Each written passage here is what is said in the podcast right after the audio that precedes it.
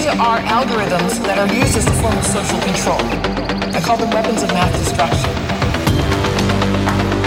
My position is not that there should be no regulation.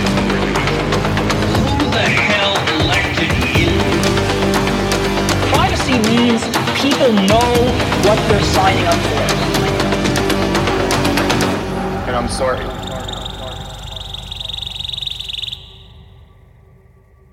Dobrý den, vážení posluchači, vítáme vás u třetího dílu našeho podcastu Kanárci v síti. Tento díl natáčíme v neděli 29. listopadu a hlavním tématem budou fenomény informační války a dezinformací, na které se však dnes pokusíme podívat tak trochu jinak. Informační, to jest virtuální prostor, je spojen s prostorem reálným, což je významně vidět právě v dnešní době, kdy probíhá globální pandemie. Informace a jejich šíření totiž přímo ovlivňují šíření nemoci COVID-19.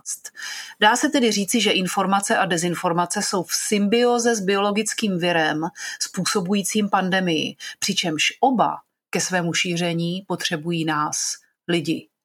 Dneska se proto pokusíme podívat se na dezinformace z trochu jiného pohledu, a sice z pohledu epidemiologického. Ze studia vás vítá expert na algoritmy sociálních sítí Josef Holý a publicistka a autorka knih o informační válce Saša Alvarová. Dnes se chceme podívat na dezinformace ve virtuálním prostoru z pohledu epidemiologického. Základem epidemiologie je trojice agent, host a prostředí. Agent je virus nebo bakterie, kterou, která se šíří, která napadá hosty, to znamená živé organismy, jako jsme například my lidé nebo zvířata.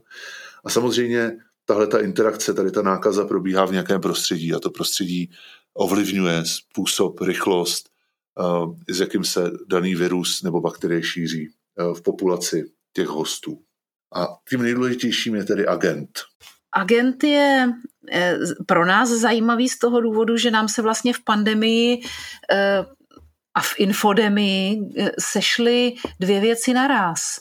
Že nám se vlastně začal po planetě šířit jak fyzický virus, to je COVID-19, to je ta biologická část, o které budeme dneska mluvit, tak dezinformační virus, teda těch je samozřejmě strašná spousta, pokud o nich uvažujeme jako o entitách, ale Stalo se to vlastně, nebo kulminovalo to paralelně ve stejný čas, proto jsme se do toho přirovnávání těchto dvou světů pustili. Oni mají společného mnohem víc, než jsme si na začátku byli schopni uvědomit.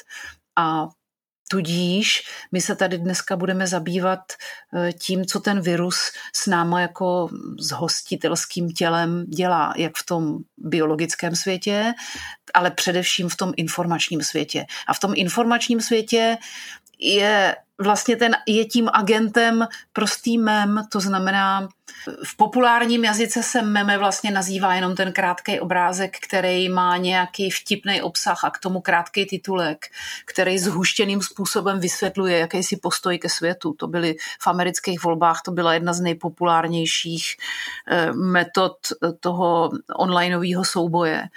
Ale v té komunikačně informační teorii je za meme považováno v podstatě cokoliv, co nese ten narrativ, který je potřeba prosadit a usadit v těch našich hlavách. To znamená nějaký informační výstup, který má za úkol nás ovlivnit, ovlivnit naše myšlení a ovlivnit naše chování. No a ten, ten agent, to znamená ten mem, tak ten tak musí nakazit hosta. Tak samozřejmě v reálném světě v případě covidu hosti jsme my. V případě toho eh, virtuálního světa bychom mohli rozdělit eh, hosty na umělé a, a potom na vlastně jakoby ty neumělé, to znamená na nás, na lidi. Ty umělí hosti z hlediska toho, jak se šíří informace informačním prostorem, tak to jsou paměťová úložiště, chcete-li, to znamená webové stránky například. Prostě napíšete článek nebo poustnete video na webovou stránku nebo poustnete video na, na YouTube takže v tu chvíli YouTube nebo nějaký YouTubeový kanál vlastně umělý host. Třeba na Twitteru jsou, jsou boti, že? Tam, tam jsou umělé účty vytvořené, které jsou zpravované, dají se najmout, jsou združené do botnetů, které čítají řádově tisíce botů a tak dále. Takže to jsou vlastně umělí hosti, kteří jsou potom nakaženi tím memem a mohou ho šířit. K tomu bych ještě řekla, že na Facebooku se určitě každému z vás stalo, že vás požádal o, přes, o, o přátelství dámy slušivý americký, důstojník ve slušivé americké uniformě a pány eh, lehce přioděná děva s velkým poprsím. Když to, to se velmi... ještě nestalo. No vidíte to, mně se to stává každou chvíli, tedy ty důstojníci. A dokonce... To máte dobrý. Mě mým, mým přátelům zase lezou třeba Jakub Kalenský, ten si je dokonce sbírá, to je e, český expert na dezinformace. Každou chvíli se mu ohlásí nějaká lepá děva a on už si z toho dělá legraci, tak je vždycky postuje a popisuje, kdo ho zase požádal o, překva- e, o přátelství a jak ho tentokrát zkusil, jak bych to řekla, jak, z které strany tentokrát útočili, ale často to prostě, velice často to bývají prostě naklonovaní boti, že to vůbec není člověk za tím účtem. Čili to jsou ty umělí hosti a teď se dostaneme k lidem. My jsme ti eh, hosti, vlastně ty, ty kdo mají být nakaženi tím dezinformačním virem, tím meme nebo těmi dezinformačními narrativy. A tam je potom vlastně zajímavý se podívat na to, jakou roli hrajeme v šíření toho dezinformačního viru a určitě všichni známe z mediálních výstupů vlády a epidemiologů magické číslo R. Mě pasovalo nad průměr. Čili číslo R, to je vlastně počet lidí, které daný člověk může nakazit. A zajímavý je, že to číslo R se, by se mohlo dát nadefinovat i pro ten virtuální prostor, i pro ten informační, dezinformační prostor. Já si dokonce myslím, že ono možná definovat i jde v datové analýze. Určitě to R bude záviset na konektivitě člověka a na jeho chování. Mm-hmm. Zrovna tak jako to biologický R, tak závisí na našem chování. Pokud se stýkáme s hodně lidmi, tak tady to naše chování potom eh, ovlivňuje to, že nakazí, máme potenciál nakazit více lidí, takže to R stoupá v populaci. A podobným způsobem, pokud je člověk jako hodně napojený v sociální síti, má například hodně sledujících na Twitteru, tak jeho potenciál k tomu šířit informaci, potažmo dezinformaci, z hlediska té konektivity, toho, jak je propojen s ostatními, se zbytkem světa, tak je samozřejmě taky vyšší. K tomu bych dodala eh, jenom to, že myslím, že už jsme to zmiňovali v minulém díle, že vlastně Eh, nedávná studie, která vyšla z univerzity v Princetonu, tuším, eh, stanovila jako nejhoršího šiřitele dezinformací účet amerického prezidenta. Eh, to znamená, že je to skutečně tak, jak říkáte, že čím větší počet lidí vás sleduje, tak že ten, že ten účet prostě bude mimořádně silný v tom, v tom šíření jakékoliv informace. A jestliže šíří dezinformace, tak je v tom asi hodně úspěšné. Je to tak? Donald Trump má já nevím, 90 milionů, eh, něco mezi 80 a 90 miliony sledujícími, takže je to rozhodně jeden z nejvýznamnějších influencerů na světě a navíc má status amerického prezidenta. Takže z hlediska konektivity eh, je Donald Trump, myslím, dobrý příklad. To, co to znamená mít vysokou konektivitu, mít hodně lidí, které vás sledují a tím pádem mít potenciál pro vyšší číslo R ve smyslu šíření dezinformace. Kdybychom vzali aktéry informační války, to jest lidi, kteří záměrně usilují o zhoršení toho kognitivního prostředí a o tlačení těch dezinformací do těch cílových skupin, tak pro ně jsou vlastně influenceři dost klíčový informační bod, že vlastně přesvědčit nějakého influencera nebo celebritu, aby šířil určitou věc, nebo ho k tomu nějakým způsobem domanipulovat je aktivita, která se zlatě vyplatí. Naprosto, byli jsme toho svědky i u některých našich zpěváků a dalších, dejme tomu veřejně známých lidí. A ono to není jenom o tom, že se snažíte přesvědčit toho influencera. Vy využijete vlastně té konektivity, toho, že ten influencer je hodně napojen k tomu, abyste do té jeho sítě, chcete-li, protlačili ten narrativ. A tohle přesně dělají boti na Twitteru, kdy oni uh, zaprvé retweetují Donalda, Donalda Trumpa a zároveň oni třeba postují komentáře k jeho nebo jako replies na Twitteru, že? takže komentáře k jeho tweetům. A tím zase chytají tu pozornost té jeho sítě a dostávají se potom zase výš a potom ty jejich zprávy jsou víc retweetované. Takže vy si to můžete představit, jako že ten influencer nejenom, že je hodně napojen, ale že je to vlastně nějaký centrum. Je to jako kdybyste zapálila velký oheň a všichni se u něj chtěli ohřát, kdy, kdy prostě oni vlastně chtějí být v jeho světle, toho influencera. Teď mě tak napadá jedna věc, eh, že vlastně v marketingu existuje pojem, kterému se říká nač, to je jako pošťouchnutí něk nějakým směrem, behaviorální pošťouchnutí k nějakému chování. A u těch ano. influencerů je docela dobře možný, nebo pro mě aspoň představitelný, že když určitá část botů, která je součástí toho mýho environmentu, která mě lajkuje, repostuje a šíří dál, zaprvé sama aktivně šíří nějaký narrativ, kterýho já si můžu všimnout a jakoby ke mně to doléhá najednou ze všech stran. A za druhý, za jeho šíření mě odmění tím, že mi naskočí jako vyšší počet komentářů, sdílení, prostě, že ten post je úspěšný. Zase, když se budeme bavit o Donaldu Trumpovi, tak je dokázáno, že Donald Trump jako retweetoval prostě dezinformační narrativy. Teď je otázka, proč to dělal, jestli to byl jako kalkul, nebo jestli prostě mu ten tweet přišel dobrý. To je otázka. To může hmm. souviset potom potom vlastně s tím, co ještě je další parametr vedle té konektivity, vedle toho, jak moc jste napojený, potom záleží na tom, jako kdo jste, jaký máte vzdělání, jakou máte mediální gramotnost, jaký máte vnitřní motivace, světonázor a tak dále. A, a můžeme to schrnout pod nějaký psychosociální profil. Tak Donald Trump evidentně není moc koncepční člověk, evidentně reaguje velmi jako uh, emočně, uh, takže ten je dobrý kandidát, velice dobrý kandidát jakožto, jakožto host.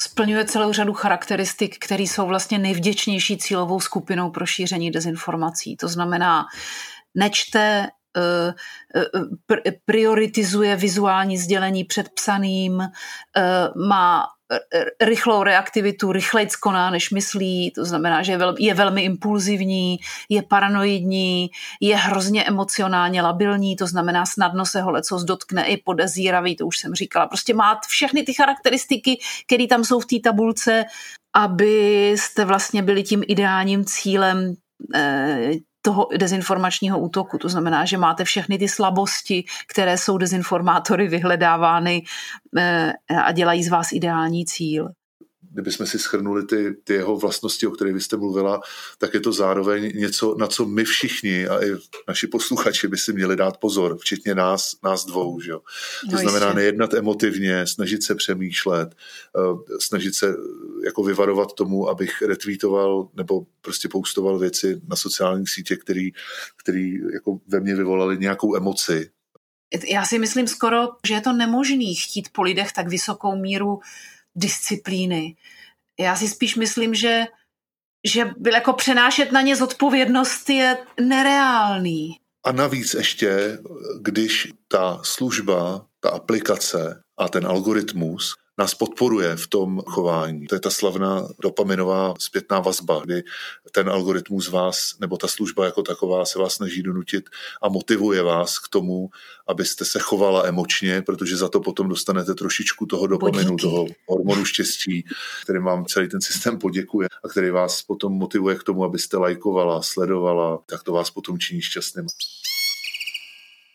Já bych hrozně nerada, aby jsme zanechali v lidech dojem, že, že se stanete součástí dezinformačního systému, že je jenom záležitost pro nějaký labilní nebo lehce ovlivnitelný nebo nevzdělaný lidi. Takhle to vůbec nefunguje. Já to teď vidím eh, velice reálně ve skupinách, kde eh, se združují lidi, kteří mají nějaký společný cíl a to je odpor proti eh, této vládě, odpor proti Andreji Babišovi.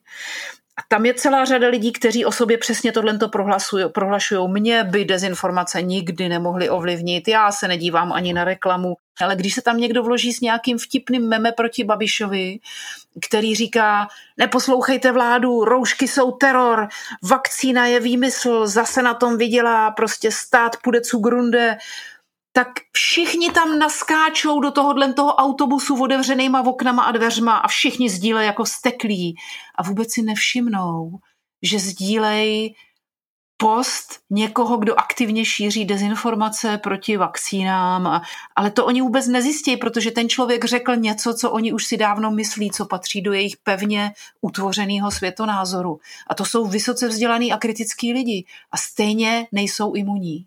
Čili tam vlastně ten, ten mem je, jakoby chytřejší, je vyinženýrovaný nebo připravený tak, aby vlastně byl v souladu s, těma vašim, s tím vaším světonázorem. Ten světonázor je vlastně ten atak vektor, to je ten vektor, po kterém se útočí. Že?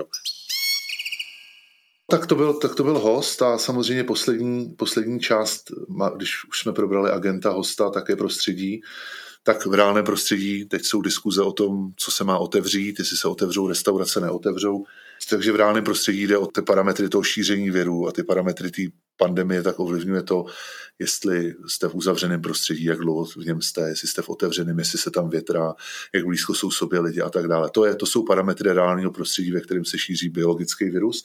No a v tom virtuálním prostředí tak to prostředí, to je ten internet, to je ta síť a, a jako determinujícím hráčem v tom jsou uh, ty onlineové platformy a sítě.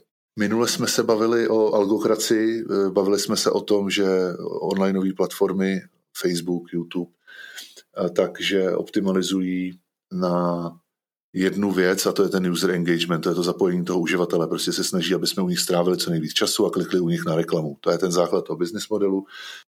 A z toho plyne to, že to prostředí není neutrální. Jakkoliv ty platformy rády třeba někdy říkají, že jsou neutrální, že nechtějí zasahovat do, eh, do toho způsobu, nechtějí cenzurovat, nechtějí zasahovat do způsobu, jakým se informace šíří. A oni nejsou, oni nejsou neutrální. To jejich prostředí je řízené tím algoritmem, ten algoritmus vybírá určité typy informací a ty potom dává výš ve výsledcích vyhledávání, ukazuje více lidem, protože ten algoritmus věří, v uvozovkách věří, že ten daný obsah bude více virální. A jsme u toho termínu viralita obsahu, dělají se virální kampaně už deset let. Čili ty algoritmy, oni vlastně ovlivňují to prostředí, ve kterém my figurujeme, jako ti, jako ti hosti, eh, předvybírají a amplifikují, takzvaně amplifikují, to znamená posilují ty memy, které mají vyšší virální potenciál.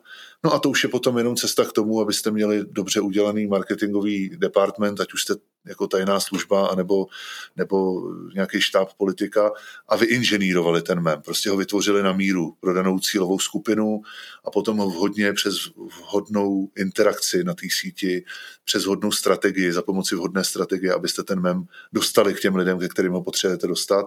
A v případě jako těch, kdo vedou ty dezinformační kampaně, to znamená, kdo stojí za těmi kampaněmi, kdo opravdu ty memy při, vy, vy, připravují a vytváří, tak samozřejmě ten cíl je, aby a ten mem navrhnout a rozšířit tak, aby se potom začal šířit sám.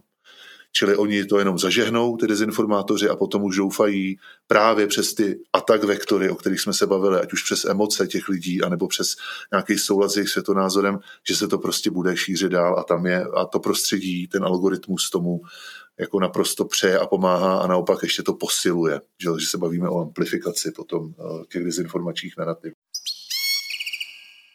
Čili ty sociální sítě se v podstatě chovají jinak než to reálný prostředí, kde když ten virus se šíří, tak prostě je tam nějaký vzduch e, okolo, ale ten není přednastavený záměrně na množení viru, protože sociálním sítím a těm onlineovým platformám to rychlé množení viru pomáhá ke zisku. Čili to je v podstatě stejný jako kdyby my jsme se v onlineu pohybovali téměř výhradně v prostředí, kde se nevětrá, kde je vysoká vlhkost vzduchu, optimální teplota pro šíření, ještě je jakoby regulovaná ta teplota aby na, na ten stupeň, ve kterým se virus šíří nejvíc, protože je to součást toho jejich business modelu. Je jim ta viralita, mně se to slovo tak líbí, že se to tak opakuje v tom reálu i v tom onlineovém světě, že ta viralita je vlastně to, co je drží finančně nad vodou, to, co jim pomáhá udržovat ten biznis v chodu. Je to tak?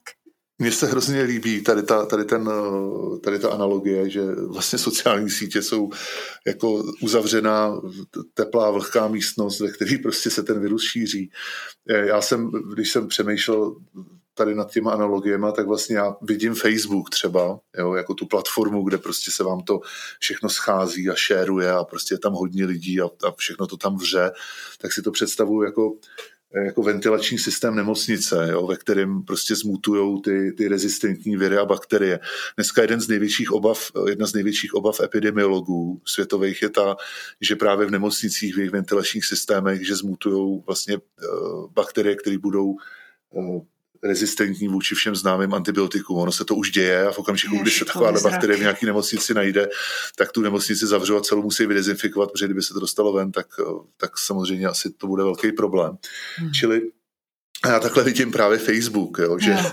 že vlastně Facebook je přesně takovýhle typ prostředí, přesně jak jste říkala, ideální vlhkost, všichni jsme si hrozně blízko a, a ještě je zatím algoritmus, který opravdu jako vlastně vybírá ty nejvhodnější vlastně kultivary toho, toho viru nebo ty bakterie, ty, který mají to největší. rozstřeluje je dál. A, a rozstřeluje, ještě, ještě tam máte prostě jako jo. gejzír, takhle, který tyhle ty kapenky v tom prostředí vlastně rozšiřuje. Tak, tak to je, myslím, jako vhodná analogie biologie versus prostě algoritmy sociálních sítí za mě. Ještě k tomu prostředí mě napadlo, eh, když si vezmete třeba diskuzní tredy na novinkách, když, se, když použijeme Facebook jako příklad ventilačního systému nemocnice, kde se, kde se šířejí a kultivují prostě ty nejrezistentnější viry, tak ty diskuzní vlákna pod těma článkama, tak jsou vlastně něco jako Petriho miska. Mm-hmm. Tam vám figuruje několik trolů, který si tam právě ty narrativy zkouší. A je to hrozně vhodný prostředí pro ně, Vidíte? protože dostávají hrozně rychlou zpětnou vazbu, kdy tam je článek o, nevím, o vakcíně, tak oni zkusí prostě tam hodit pár příspěvků a potom sledují tu odpověď, kolik lidí se jim na to chytí v podstatě. No a ten, který dopadne nejlíp, tak ten potom vemou a dál s ním pracují, dál ho tvarujou, zkouší se ho ještě někde jinde, až pak z toho vytvoří dostatečně jakoby jako silný kmen, chcete-li, jo, toho memu, toho viru vlastně informačního, který potom pošlo do těch sociálních sítí a tam už potom Vidíte, tam už se to potom samplifikuje. Tenhle pohled na diskuze na, na těch diskuzních platformách mě nenapad. Já jsem si toho teda všimla taky. Už někdy kolem roku 2011 bylo pozoruhodný, jak já jsem měla blog na aktuálně CZ a měla, ze začátku jsem měla stejný pocit jako každý z těch blogerů a každý, kdo to čet, že a to byl důvod, proč jsem se začala myslet, že vlastně smysl toho, proč to ty trolové dělají, je, aby vytvořili takový to zhnusení tím, jaký jsou moji spoluobčani strašně skažený, debilní a zlí. To tam může být. Že oni vlastně jakoby otravujou to veřejné povědomí a e, e, rozdělují, jako od, že se člověk jakoby oddělí od toho světa okolo, protože si řekne, Češi jsou neuvěřitelně zlí, nevzdělaný a sadistický lidi, ale tak to vůbec není. Ale mě vůbec někdy nenápadl ten pohled, který říkáte vy, že se tam vlastně kultivují ty narrativy a memy, ze kterých ty neúspěšnější se pak použijou v onlineových kampaních. To je pro mě úplně nový. To jsem si nikdy neuvědomila. Protože tam máte, máte, tam, máte tam to, čemu se v tom onlineu říká traffic, že jo? Máte tam prostě přísun lidí, jo. na kterých to můžete testovat. No jasně. Jak, jasně. Jak, jak jinak byste ty memy testovala? Tak si postavíte vlastní stránku a potom máte problém, že tam ty lidi musíte sama dostat. Hmm. Zbytečná investice, tak rovnou přijdete prostě na, na, tamhle na, na novinky nebo, nebo na nějaký novinkový server a tam podstatě si uděláte to AB testování nebo multivariantní testování, jak se tomu říká, prostě v podstatě zadarmo. Jo. A máte velice rychlou zpětnou vazbu, protože no, ono to, to tam potom začne přibývat rychle, když tam máte dobrý. Jo. jo. To, je, to je pohled, který jsem nikdy neuvážila, je pro mě nový a myslím si, že je ten správnější z těch dvou, že to je vlastně laciný testovací prostředí ta dynamika je vlastně stejná jako to, čemu se budeme věnovat v jednom z budoucích eh, podcastů, tak, že my budeme mluvit o QAnonu, což je prostě celý soubor naprosto obskurních a jako propojených narrativů, konspiračních a tak dále a to vzniklo na fóru. To prostě vzniklo na fórech, kde prostě vy si to skultivujete a potom na diskuzním fóru a potom to jste schopná prostě rozšířit dál, když to je dostatečně silný a je to vlastně dostatečně smrtelný virus, jo. kdyby byla ta analogie biologická. Teď mě napadá, já když jsem psala knihu Krmit démony, tak jsem si k tomu načetla materiál o tom, jak vznikal Breitbart, jak Bannon zakládal, nebo on vlastně nebyl zakladatel, ale jak do něj přišel a v momentě, kdy rozjel tu svoji linii v Breitbartu, tak tam někteří z těch redaktorů říkali, ale ta diskuzní linka, kterou máme pod každým článkem, my už takhle do toho šlapeme tvrdě a neověřujeme fakta a prostě děláme to hodně emocionální a často jakoby violent inciting, to znamená, je v tom jakoby ten násilný prvek už v těch titulkách a v těch našich textech. A když do toho pak do těch diskuzí naskáčou ty lidi, tak oni už tam jsou neuvěřitelně sprostý, násilný a sadistický v té diskuzi. Nevypnem to? A Benonim tehdy řekl, v žádném případě my neděláme média pro nějaký citlivky, sluníčkáře a fajnovky. to je naše nejcennější a já jsem dlouho nevěděla proč, to by mohlo být ono. On řekl, že to je jejich jako nejcennější devíza, že vlastně mají tu zpětnou vazbu s tím čtenářem, ale to taky mohl být ten kultivační půl těch nových narrativů, že jo? No a ta zpětná vazba je na jednu stranu s tím čtenářem, máme komentáře pod článkem a druhá je, že dostáváte zpětnou vazbu do toho vývoje těch memů. Jo. Tak a v tuhle chvíli naší debatu ukončíme. Probrali jsme si, co je to agent, co je to host a jak vypadá prostředí a kolik společného toho spolu mají dva světy. Svět reálné nákazy, svět epidemií a svět infodemie, to znamená svět informační, ve kterém se šíří dezinformace, mizinformace a viry. A příště se můžete těšit na rozbor toho, jak vypadá průběh nemoci, jak se dělá diagnostika a jaké máme možnosti léčby.